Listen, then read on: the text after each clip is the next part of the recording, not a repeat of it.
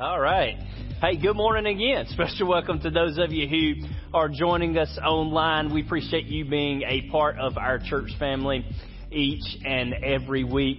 And you guys, we had an incredible time celebrating Easter last week. I hope you guys were able uh, to be here with us. Just a quick update on what that weekend looked like for us. We had uh, a little over 1,300 people on our campus uh, for all of our services, so that's incredible that that many people uh, were able to celebrate the resurrection of Jesus with us, and that is certainly worthy of celebrating. But I also want to celebrate uh, our teams who made that possible. So each and every one of you who serve on the Dream Team, thank you so much. A lot of those guys worked multiple services and spent uh, a lot of hours ensuring that we could have a celebration that helped us focus on Jesus and the power of Jesus. So special thanks to all of you who serve on the Dream Team. And Pastor Mike did a great, great uh, job last week uh, beginning our new series, The Power of Jesus, by talking about the power that Jesus has uh, to conquer the grave. And we know that since Jesus has the power uh, to conquer death, that there's absolutely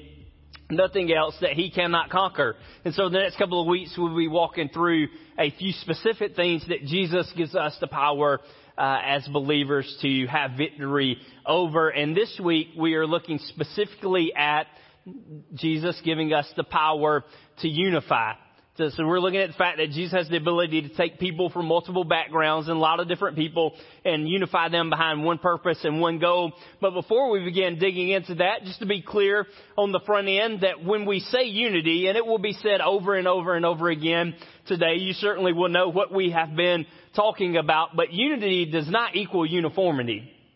So when we say the word unity, we're not saying that everyone should be alike. And in fact, you guys already know that, that, that, that's not true. You know that we are very different people, right? We have come from different backgrounds. There are different things uh, that we like. Some of you enjoy certain things that other people look at and go, I have no idea why you would want to do that. There are people in this room that think that roller coasters are amazing and there are other people that go, I don't know why you would put your life on the line for something like that. Like somebody had to build that. That means it can fall apart, right? Why would, why would you want to, to get on that? And in fact, we're so different. There's a few, few things I think that point out how different we are as people. And one is there are certain people in the room who when you think vacation, this is your dream right here, right? You're on a beach in a hammock. Nobody is going to bother you. You're just going to simply lay out into the, in the sun all day. You're going to get extremely red and be miserable all night, but this would be amazing for you, right? You would love this. And then there are other people who are right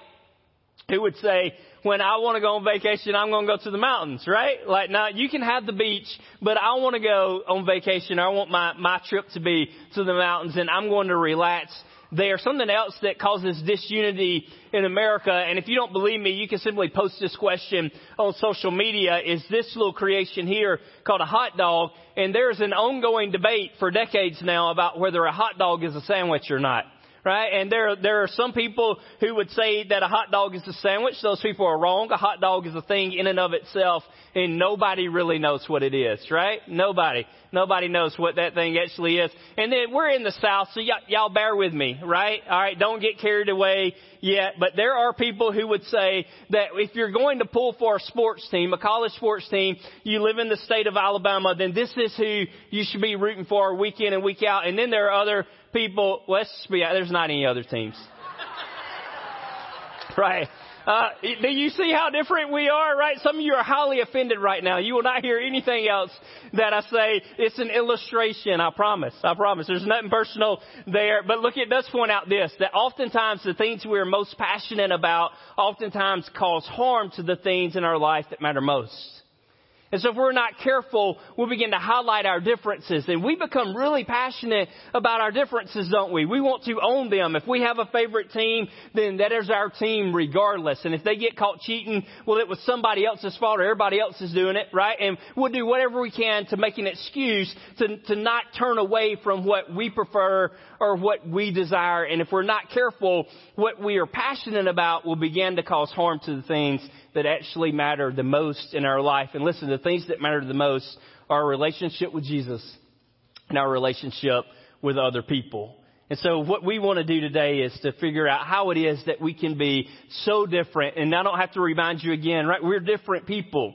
Everybody in here is created by God in a unique way, and He created us different on purpose because we need each other. But if we're not careful, those differences will create disunity, and we're going to see that the gospel teaches us that we should fight for unity. That it's something we should constantly be working for, and it's something we should constantly be striving for. And in fact, it is something that Jesus prayed for. Jesus is in the Garden of Gethsemane is a, a, praying, and we are all very familiar with the prayer that Jesus prays when he says, Father, if it's possible for this cup to pass from me, then please any other way, right? But not your will, but my will be done. We're all very familiar with that prayer, but Jesus prayed other things when he was in the garden. In fact, he spent some time praying for the world. He spent a lot of time praying specifically for the disciples, those 11 guys who were still following him and disciples of him. And then he spent some specific time praying for you and for me. And so Jesus literally, as he's approaching his death, is praying for you. And he's saying, hey, I want to pray for those who are going to believe because of the witness of these disciples, because of these 11 who are going to go share the story. And generations later, there's going to be millions of people who will believe the message. And I want to pray for them. And so Jesus is praying for you and he's praying for me and he's approaching his death. And you would think that what he's praying must be extremely important. It's one of the last things that he's praying, and it's really the only time we see him praying for you and for me. And here's how it happens. He says, I'm praying not only for these disciples, but also for all who will ever believe in me through their message. And I pray they will be one, just as you and I are one. As you are in me, Father, and I am in you. And may they be in us so that the world will believe that you sent me. And I've given them the glory you gave me so they may be one as we are one. And I'm in them and you're in me. And may they experience, look, don't, don't miss this. He doesn't just say unity, but may they experience such perfect unity that the world will know that you sent me and that you love them as much as you love me. And so Jesus praying for you and me, and he didn't pray, Lord, give them fantastic worship experiences. He didn't pray, Lord, give them a lot of wealth or give them the resources they need to spread the gospel all over the world. He didn't pray, Lord, give them power. He prayed, Lord, I pray that you would make them one. That they would be unified, and in fact, that they would be so unified that the world would look at the church and go, those people are different, but they are so unified that there really must be a, a God because there's no other explanation for that many people agreeing on anything. And so that's what, that's what Jesus prays for me and for you. And he prayed it because of this. Listen, because he knows that our natural tendency is to trend toward disunity. That, that's just a natural tendency of you and me and of people in general. We tend toward disunity because, listen, we're going to look at it in a minute, we're selfish people. And we want our way, and we want what we want. I'm not really worried about what you want, truth be told. I just want things to go the way that I want them, and the truth is, oftentimes they don't. And so then I get upset. And when I get upset, it causes disunity. And then there's disunity because things aren't exactly the way that I want them. And you know this, the way I want them's perfect. right? That, that's the way it works. And so if you guys would just all agree with me, then everything would be right. That's our mindset. Not, not mine, that's yours. Right? That, that's our mindset. If you just all agree with me, then everything would be all right. So it's our tendency to trend toward disunity. We, we've seen it recently in our world. Just go back to the beginning of COVID and the myriad of things that happened after that.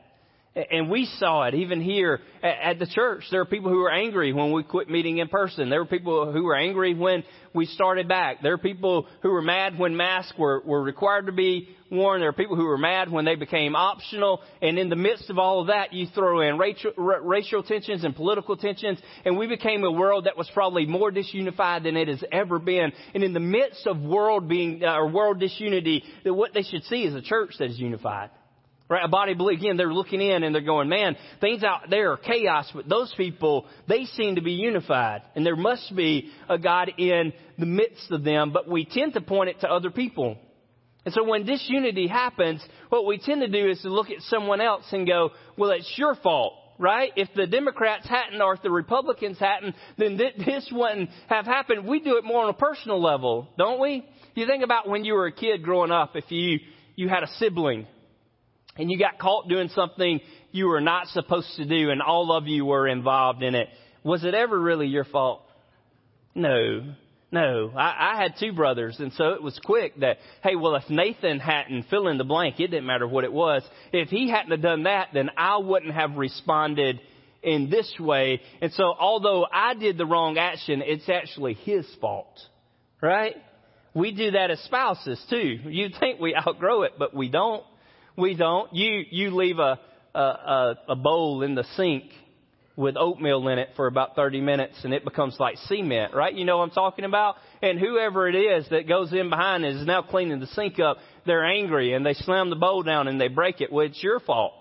You shouldn't have left the oatmeal in there and then I wouldn't have got angry, right? We just pass the buck. This, this is what we do over and over and over. Some of us even do it as parents right? We will blame our kids. We'll lose our temper to the point that veins are bulging out in our neck and we're saying things we shouldn't be saying and we walk out of the room. And 30 minutes later we come back in to apologize, but we don't really apologize. And we go, hey, look, I'm sorry I lost complete control, but if you hadn't, look, it's nobody else's fault. It's our fault. And the Bible teaches us that when disunity happens, we're quick to point to other people, but actually it's our fault that we should be the ones owning it, that it's me and that it's you. In fact, the book of James puts it this way. It says, what causes quarrels and fights among you? What causes disunity is what he's asking. Is it not this? He's going to answer his own question. That your passions are at war within you. He didn't say that somebody else's passions are at war within them. He said that yours. That it's your passions, that it's your desires, that it's your selfish wants in war within you that bring about the fights and the quarrels among you, that bring about the disunity, that it's us. We, we are the reason. So what I want to do today is suggest just two things that I think we can do if we are the cause of disunity then I want to suggest two things that we can do as individuals and also as a body of believers that will serve to bring about unity. And the first one is this. We're going to choose to focus on what unites us. We're going to choose to focus on the things that unite us.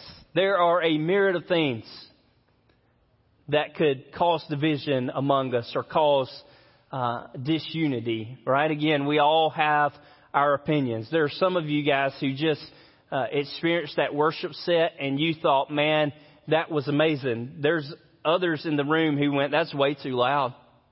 I don't know why it's always so loud in here. Believe it or not, there's somebody probably next to you that's going, it's never loud enough in here. I don't know. I don't know. Some of you right now are going, it's always freezing in this room.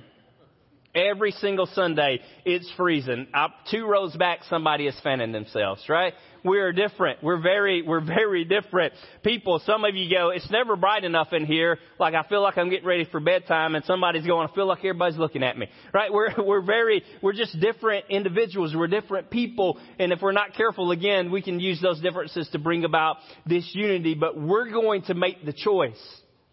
Don't miss it.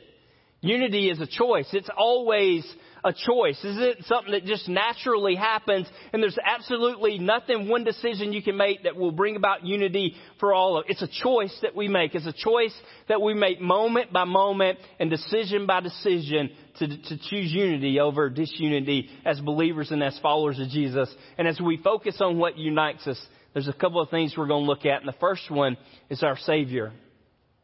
More important than any of the rest of them the one thing that unifies us as anybody in this room is the fact that we all know that we're sinners and we know we can't make our relationship with God right and we need a Savior. And that Savior is the person of Jesus.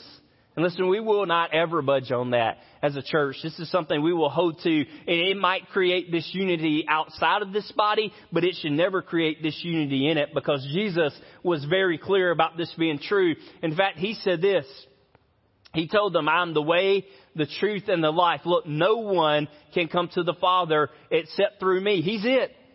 He's the only way to the Father. And so we hold true to that, and that should unify us as believers. And here's what happens, that as we grow closer to Jesus, that as we grow closer to becoming one with Him, we will naturally begin to grow closer to one another.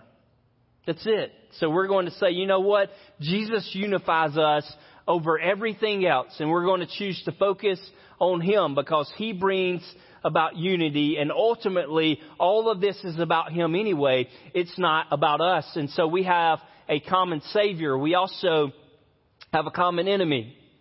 We have a common enemy. There is a God who desires for you and I to be unified as followers of Jesus. And you can bet that if He desires for unity to exist, then there's an enemy that desires to cause disunity. And so every opportunity he gets, he would try to sow discord and disunity into the church, into the local church and into the church as a whole. And so we unify behind the fact of knowing that there is an enemy who is against us. We've seen this in America. If you are old enough to remember when the attacks happened on September the 11th, you remember that those attacks happened in the midst of America being an extremely divided nation. Right, we were extremely divided on a bunch of things, and the attacks happened, and all of a sudden, and it was just for a moment, granted, but for a moment, America was unified because we had to fight a common enemy. There was a war that we felt we needed to win at the moment, and all of a sudden, America began to unify because we realized that we're stronger together. We're stronger together. It's same in the body of Christ. We have an enemy and we're stronger together against him. Peter put it this way. He said, stay alert. Watch out for your great enemy, the devil. He prowls around like a roaring lion looking for someone to devour. So if you think you don't have an enemy, then you must be saying scripture is wrong because you do. You have an enemy and he's against you and you need the other people in your life and in this room to stand against him. Ecclesiastes put it this way. He said a person standing alone can be attacked and defeated, but two can stand back to back and conquer. Three or even better, for a triple braided cord is not easily broken. We joked a little bit about the differences of everybody in this room. And oftentimes those differences are annoying, aren't they? Like just tell the truth that there are things about other people that you go, that's kind of annoying. And sometimes you battle about whether or not you should bring it up or not and point out to them, hey, I just want you to know there's some times you're super annoying. And there are some things that you do that, to be honest, I just wouldn't do that if I was you. And, and I have some, some earth shattering advice for all of us, or some good news. Oftentimes, the annoying things about other people are things we need in our own life that we don't have. And so we need to borrow that from them. Here's the way it works out in my marriage. I have something that my wife doesn't have, and it's the ability to stay here all the time. Right? I'm just always here. If you come to me for counseling and you expect me to get upset, you're going to be highly disappointed because you're going to be like, guy has no emotion. Like, he's just always here, just here. Things are going bad. The house is on fire. I'd probably be like, we should probably leave. Right? I think the house is on fire. We should probably we should probably get out. And, and you may be going, well, it's good to always be, not always. If the house is on fire, you probably need a little bit of excitement about you, right? You, you need that. You need someone going, hey, you really need to get it in gear, okay? Get it in. I realize you're packing a bag right now, but we probably just need to go. Like we need to go. And sometimes you need that. You need that push. And it's something that she has in her life that I don't have. But listen, it helps complete me because I need that. And there are times I need that. And there are times together that we're seeking the will of God. And I'm just here and she's here. Right? And I, I need what she has to give. I say that to say this is you need what the other people in this room have that you don't have. You need it. You are in a battle against an enemy that you cannot defeat, defeat on your own. And so you need other people in your life with skills and with wisdom and with weapons that you do not have. And that's why he says a strand of three cords is not easily broken because we need each other. That's why it's so dangerous to quit attending church, to quit being a part of a church, or to quit being a part of a small group because those people have things that you need if you're going to be successful in your walking in your relationship with Jesus. And so we have an enemy, and it reminds us again that we need to be unified because it's an enemy that I can't defeat on my own, but it's an enemy that we can always defeat together. And so we, we uh, are unified against a common enemy. And then finally, we are unified because of our mission. We're unified because of our mission. There is something that the Savior has called us to, and it should be the focus. It isn't our preference. It isn't what we desire, but it's literally the mission. It's the thing that He has left us here to do. He described the mission this way in Matthew. Jesus said this. He said, Therefore, go and make disciples of all nations, baptizing them in the name of the Father and of the Son and of the Holy Spirit. And teach these new disciples to obey all the commands I have given you. And be sure of this I'm with you always, even to the end of the age. It's our mission. It's what we're called to do.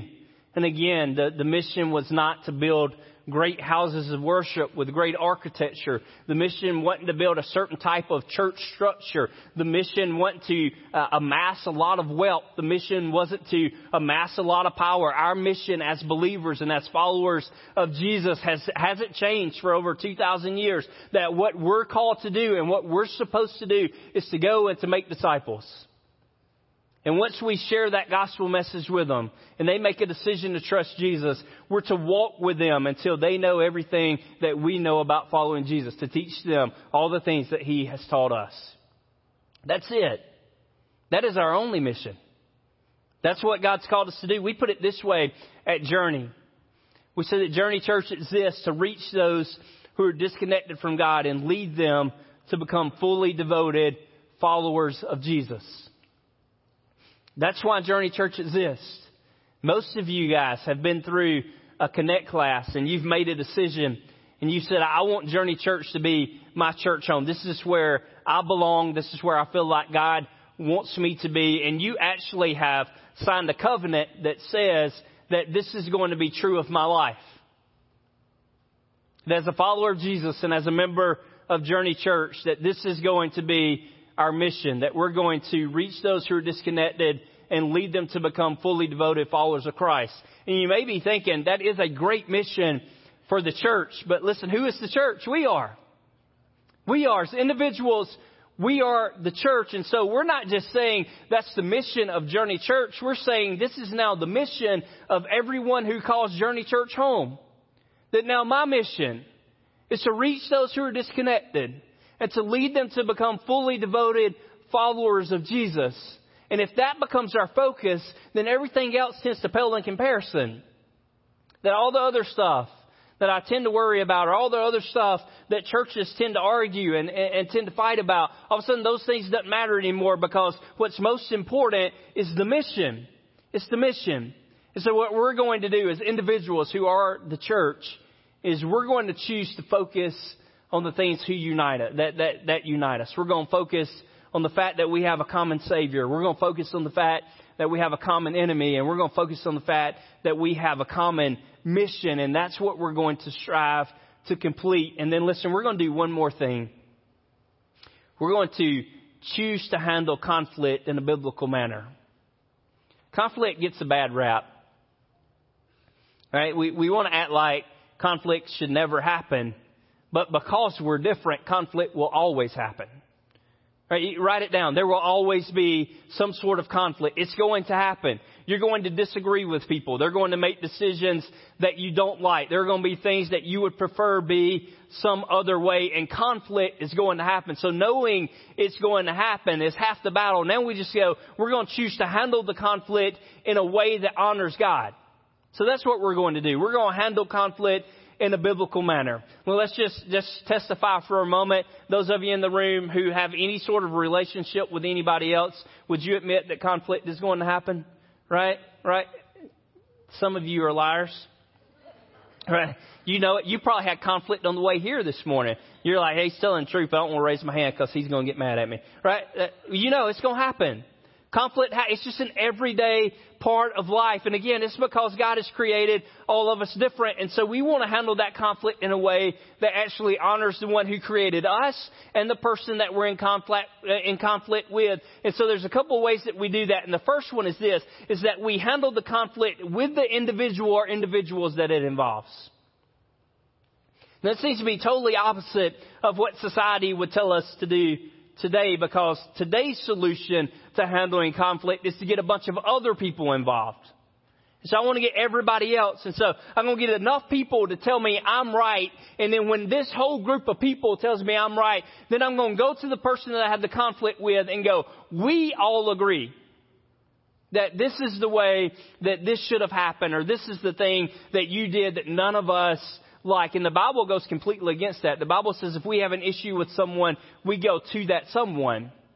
Not that we rally a team around us to tell us how right we are or how wrong we've been done, but that we actually just go to that individual. In fact, here's the way that the Bible puts it. This is Jesus speaking.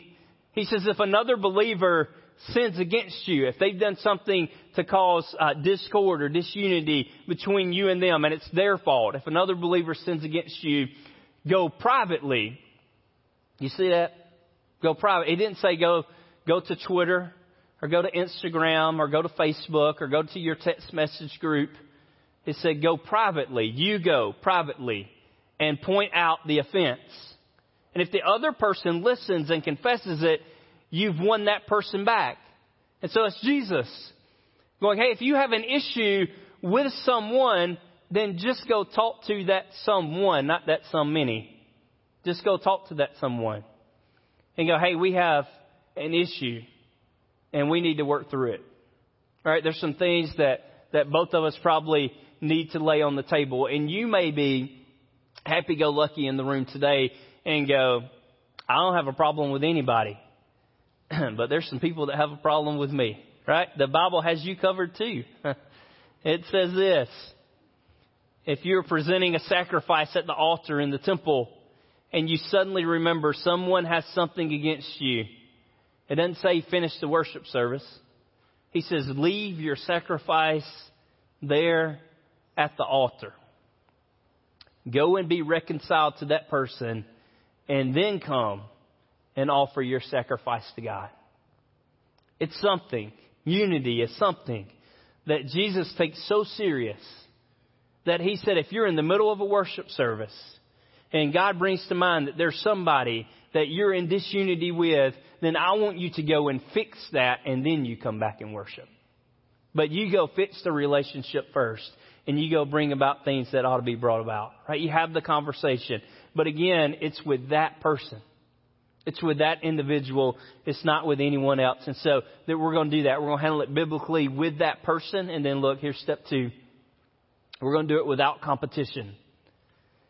We're going to do it without competition. The goal of conflict is not to win. It's not to win. Not for us. Not for us as believers. The goal is to take what's been broken and to bring it back to unity. But we live in a society that says, I should have whatever I want. I should have it.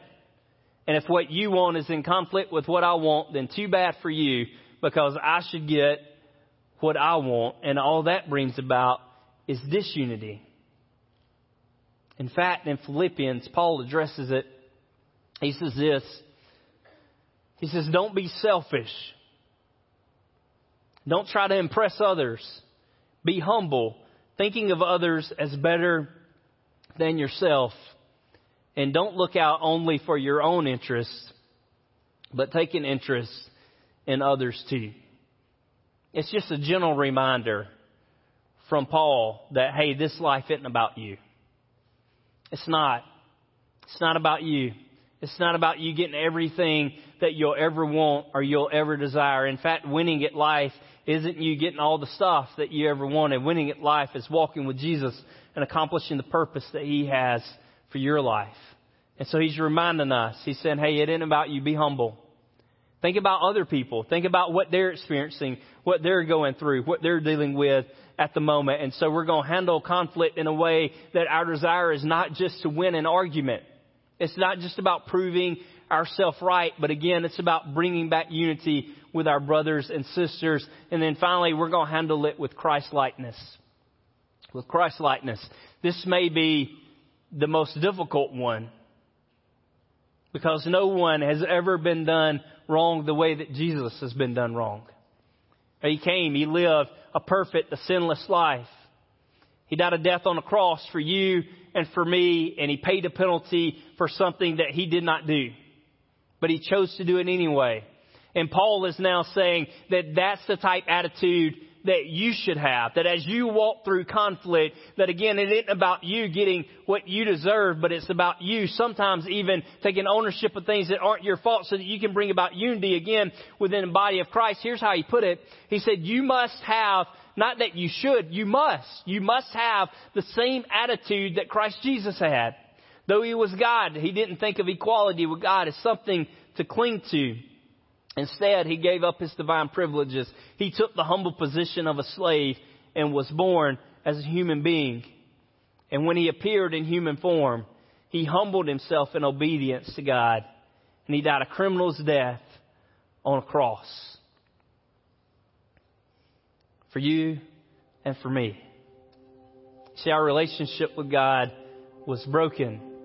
There was disunity between mankind and the Father and Jesus took the step to restore a relationship even though he wasn't at fault. So maybe you're sitting in the room today and you're thinking exactly that. You're going, yeah, there's some problems in my life, but they're not my fault. Then the Bible would say, fix them anyway. It's that important. It's that important. And listen, I'm not standing up here going, it's going to be easy. I know how difficult it's going to be. I know that there are awkward conversations that you're probably going to have to have. And I know that you may be speaking to someone who will not respond to you at all. So why do it? Why be humble? Why try? Why put yourself on the line? Jesus said it in his prayer so that the world may know. We strive for unity so that the world may know that there is a Savior who has brought about unity between man and God. And everything we do, and every relationship that we have, should point people to the person of Jesus. And so here's some next steps for us today. They're practical and to the point. The first one is this we're going to share things that promote unity, not disunity in the church. There's no shortage of things that you can share, whether that be through a phone call or text message or some social media post that will bring about disunity but make you look good in the process. We're not going to do that because the mission is too important. So we're going to share things that bring about unity, not disunity. We're going to refuse to gossip. Rick Warren has a definition of gossip because it seems to be confusing at times what it is and what it's not. And he said gossip is just this. It's you talking about a situation in which you're not the problem or the solution. You're just talking to be talking. And then he says this. But if you start talking about it and you're not part of the solution, you become part of the problem. That's gossip and it's damaging and it's hurtful. And as believers, we say, you know what, even though at times I'm drawn in that, that's something I'm not going to take part of. Because again, the mission is too important. And then finally, we're going to fix what has been broken. For some of you, your next step today is to make a phone call or to drive to someone's home or maybe to grab the hand of an individual in this room and go, hey, I know there's some things that have been causing conflict with me and you. And we need to get that right. Because what we've been called to is more important than the argument that we're, that, that we're in the midst in. And so maybe that's it. Maybe before you walk out the door, there's someone you're having a conversation with and you're like, hey, we're just going to fix this thing. And, and maybe I won't get everything that I've been looking for but we're going to restore a relationship that has been broken. Maybe you're in the room today and you go, you know what? There is disunity everywhere. Like you see it. There's no reason to convince anyone of it. You've experienced it. If you ever cut the news on, you see it. And you go, I can't do anything about that.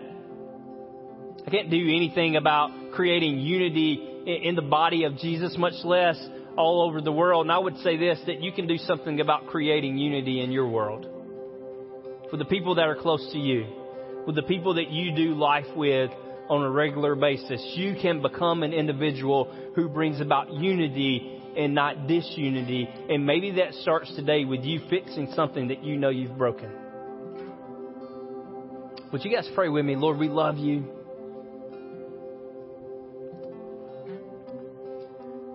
And God, we are so thankful and grateful that you chose to provide a way for us and God to be reunified.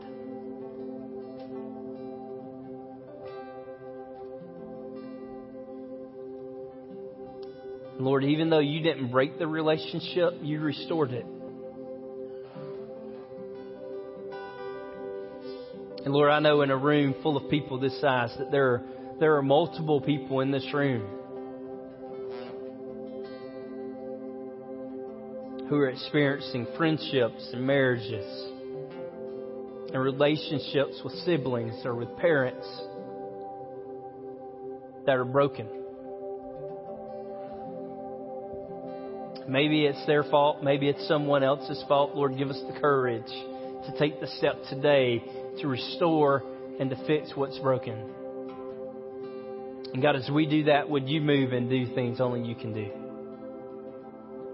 God, would you heal wounds that we thought never could be healed? Would you restore relationships that we thought would never be restored again? God, you're a miracle worker, and we ask you to do it this morning.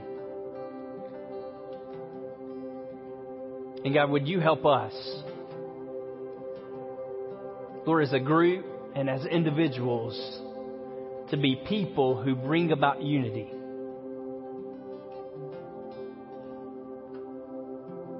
God, may people look at our lives and say, those people are so unified. God must be real because there is no other explanation. If you would, keep your heads bowed and your eyes closed just a moment. Jesus did provide a way for your relationship with God to be restored. The Bible is clear in what it says about us as we've all sinned, and that, that actually has broken our relationship with God. And the Bible says the wages of that sin is death, and that's not just that we'll breathe our last one day, but it's an eternal separation away from the God who created and loves you. The Bible also says the gift of God is eternal life. Listen, through Jesus. The death that we talked about last Friday when Jesus died on a cross paid the price for you and for me. He experienced that death so that you won't have to. And the Bible says if you'll confess with your mouth and believe in your heart that Jesus is the Son of God and that God raised him from the dead, you'll be saved. I don't give you a chance to do that this morning. It's a prayer between you and God. It's a prayer you can pray whether you're watching online or whether you're joining us here in the room. You can simply say, Lord Jesus, today I realize I need you. I believe you are the Son of God, that you died for me, that you were buried, and that you rose again. And today I trust you to be my Lord and Savior. God, I think for anyone who just said that prayer, Lord, would you give them the courage to share that with someone today? God, would you continue to be with us now as we move into a time of response? We ask it in the name of Jesus. Amen.